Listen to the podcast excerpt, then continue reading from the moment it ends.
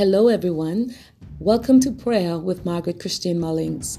It is an honor to be in your presence, and you will find me in the Word. It is the Word that transforms our lives, and prayer changes things. Yes, prayer will not only transform you and I, but prayer will change the landscaping of your life and draw you closer to Abba Father. Pray without ceasing. The effectual, fervent prayer of a righteous man availeth much. Yes, your prayers will bring you under an open heaven. Remember, it's not by might nor by power, but by my spirit, said the Lord God.